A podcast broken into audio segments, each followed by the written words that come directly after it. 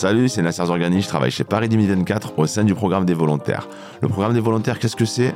Que font les volontaires? Quels sont leurs rôles, leurs missions? Pour répondre à ces questions, parler du programme, parler de l'expérience volontaire, retrouvez-moi avec celles et ceux qui ont fait, font et vont faire les jeux.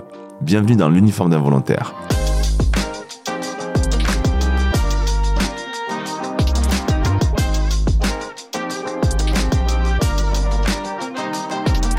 Vous avez été plus de 300 000 à vous porter candidate et candidat au programme des volontaires de Paris 2024 et nous vous disons merci.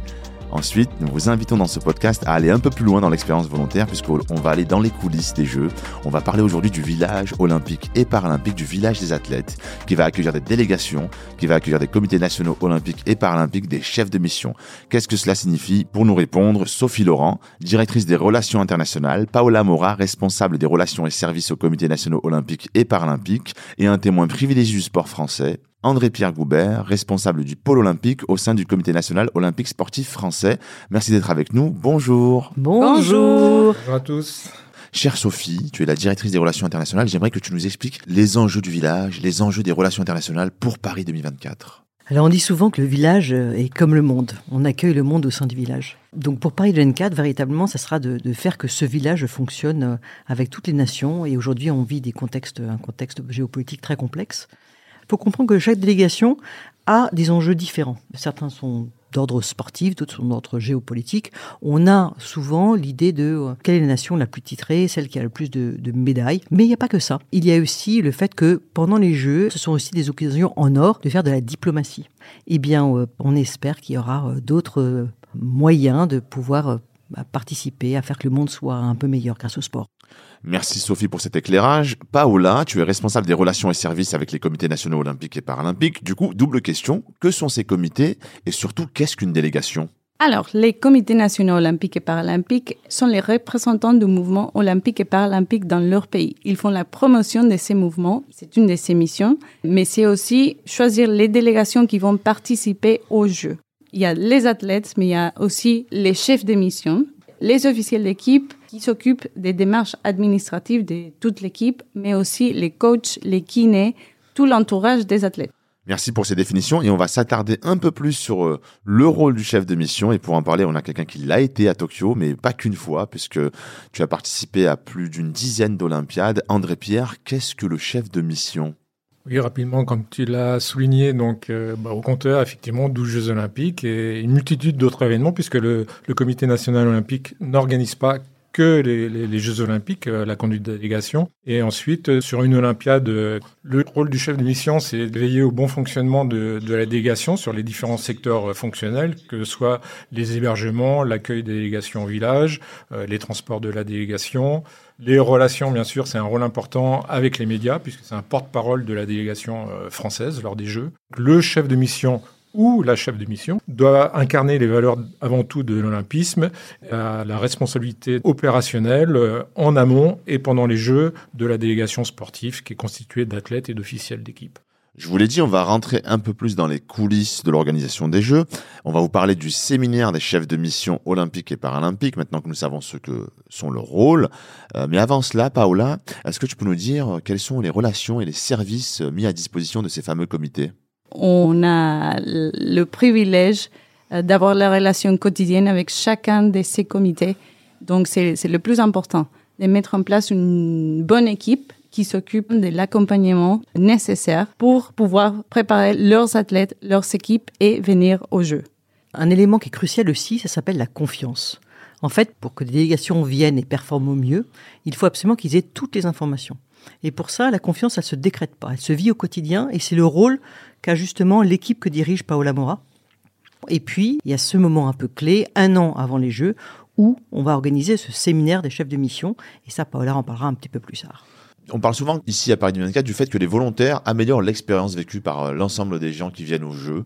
André Pierre, est-ce que tu souscris à cette idée? Est-ce que tu l'as vraiment vécu euh, quand tu étais chef de mission? Pour nous, c'est vraiment essentiel. Hein. Pour vous resituer le, le, contexte, une délégation, euh, je prends l'exemple de Paris, la délégation française, ça sera à peu près 600 euh, athlètes, auxquels il faut rajouter, comme disait Paola, les officiels d'équipe. Donc on va tourner une délégation à, à, à près de 1400 personnes. Il y a les officiels d'équipe qui sont là pour, pour leur sport, leur discipline. Par contre, il y a un staff qui gère l'ensemble de la délégation. Et ce staff transversal, il est peu nombreux pour le CNO, il est de 18 personnes. Donc ces, personnes ont besoin d'être assistées et le rôle de l'assistant est très important.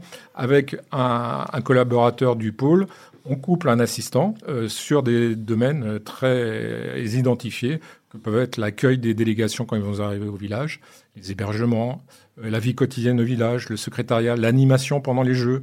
Il y a toute une vie, c'est une communauté, une famille, et on vit les jeux donc ensemble. Et il y aura des volontaires qui seront déjà mobilisés pour ces fameux séminaires. Donc, Paola, de quoi s'agit-il? En quoi consistent ces deux séminaires, chef de mission olympique et paralympique? C'est le moment qu'on ressemble tous les CNO et CNP. C'est le moment de euh, vraiment leur montrer où on est avec les préparations des jeux et aussi euh, les sites de compétition et des non-compétitions. J'en profite pour préciser aux auditeurs que le site de compétition, tel le Stade de France ou le Vélodrome à Marseille, c'est le site où auront lieu les épreuves. Et les sites de non-compétition, ça peut être les hôtels, les lieux d'hébergement, le village olympique et paralympique, ainsi que tous les centres d'accréditation, les centres de presse. Mais pour revenir au séminaire, est-ce que tu peux nous préciser un peu le contenu, Paola?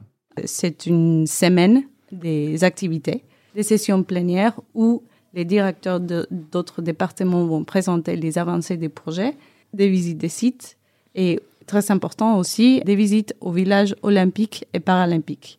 Mais c'est aussi un moment de partage, de convivialité, parce que c'est dans la plupart des cas la première fois qu'on rencontre les CNO SNP. Donc c'est crucial dans la construction et consolidation de cette confiance dont Sophie dont vient Sophie de parler. parlait tout à l'heure. Merci beaucoup Paola. Et du coup, est-ce qu'on peut dire Sophie que ces séminaires, c'est vraiment le coup d'envoi de la préparation de ces délégations à venir aux Jeux de Paris 2024 oui, c'est vraiment ça. C'est le coup d'envoi un an avant les Jeux, parce que ce séminaire est structurant pour les CNO et les CNP, c'est-à-dire les différentes délégations, pour se préparer aux Jeux. Et ils vont se préparer, comme un athlète se prépare, eh bien, le, le chef de mission et son équipe va se préparer mentalement et structurellement pour que les athlètes performent au mieux. Paola, on a vu ce qui va être prévu avant. Qu'est-ce qui va être prévu pendant les Jeux? On continue avec cette relation de confiance. Euh, on s'occupe de l'accueil des équipes. Euh, on fait des réunions euh, où on finalise l'enregistrement de tous les athlètes, tous les officiels d'équipe, pour qu'ils puissent être validés pour participer au jeu. Dans le village, c'est notre base. On est en contact direct avec les chefs de mission nommés pour leur délégation et on travaille avec les autres départements pour résoudre les problèmes pendant les Jeux. Sophie, André-Pierre, dans vos expériences respectives euh, lors des différents Jeux olympiques auxquels vous avez participé, est-ce qu'il y a une anecdote au contact d'une délégation, d'un athlète, d'un volontaire qui vous a marqué?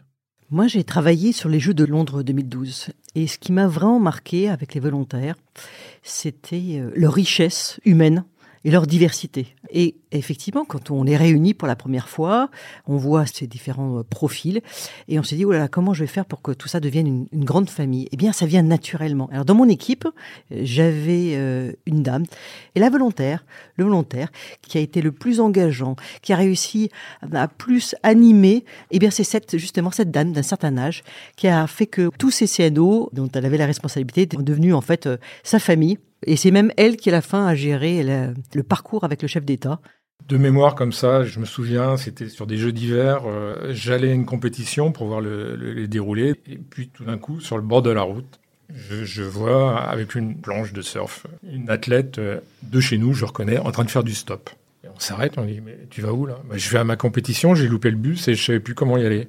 Donc on, l'a récupérée. Elle a loupé quand même l'entraînement d'échauffement. Elle a fait la compétition. Elle est vice-championne olympique. Un titre olympique, ça tient pas grand-chose. Merci beaucoup. Avec tous ces drapeaux euh, au sein du village olympique et paralympique, toutes ces nations, toutes ces délégations, on pourrait croire que c'est un peu les Nations Unies, Sophie. Qu'est-ce que ça t'inspire, un peu ce village olympique et paralympique? Alors la, la, comparaison avec les Nations Unies est intéressante, Nasser. Mais ce qui est beau au village, c'est que le sport transcende ces nations. On, on a, euh, par exemple, euh, à la salle de restauration, aussi bien des athlètes de différentes nationalités, de nationalités qui potentiellement peuvent être en guerre les unes contre les autres. Donc ce sont des moyens aussi, pendant les Jeux, que les athlètes découvrent la culture de l'autre. Donc c'est un énorme melting pot euh, interculturel dans lequel la valeur principale est celui du respect, et notamment le respect du compétiteur.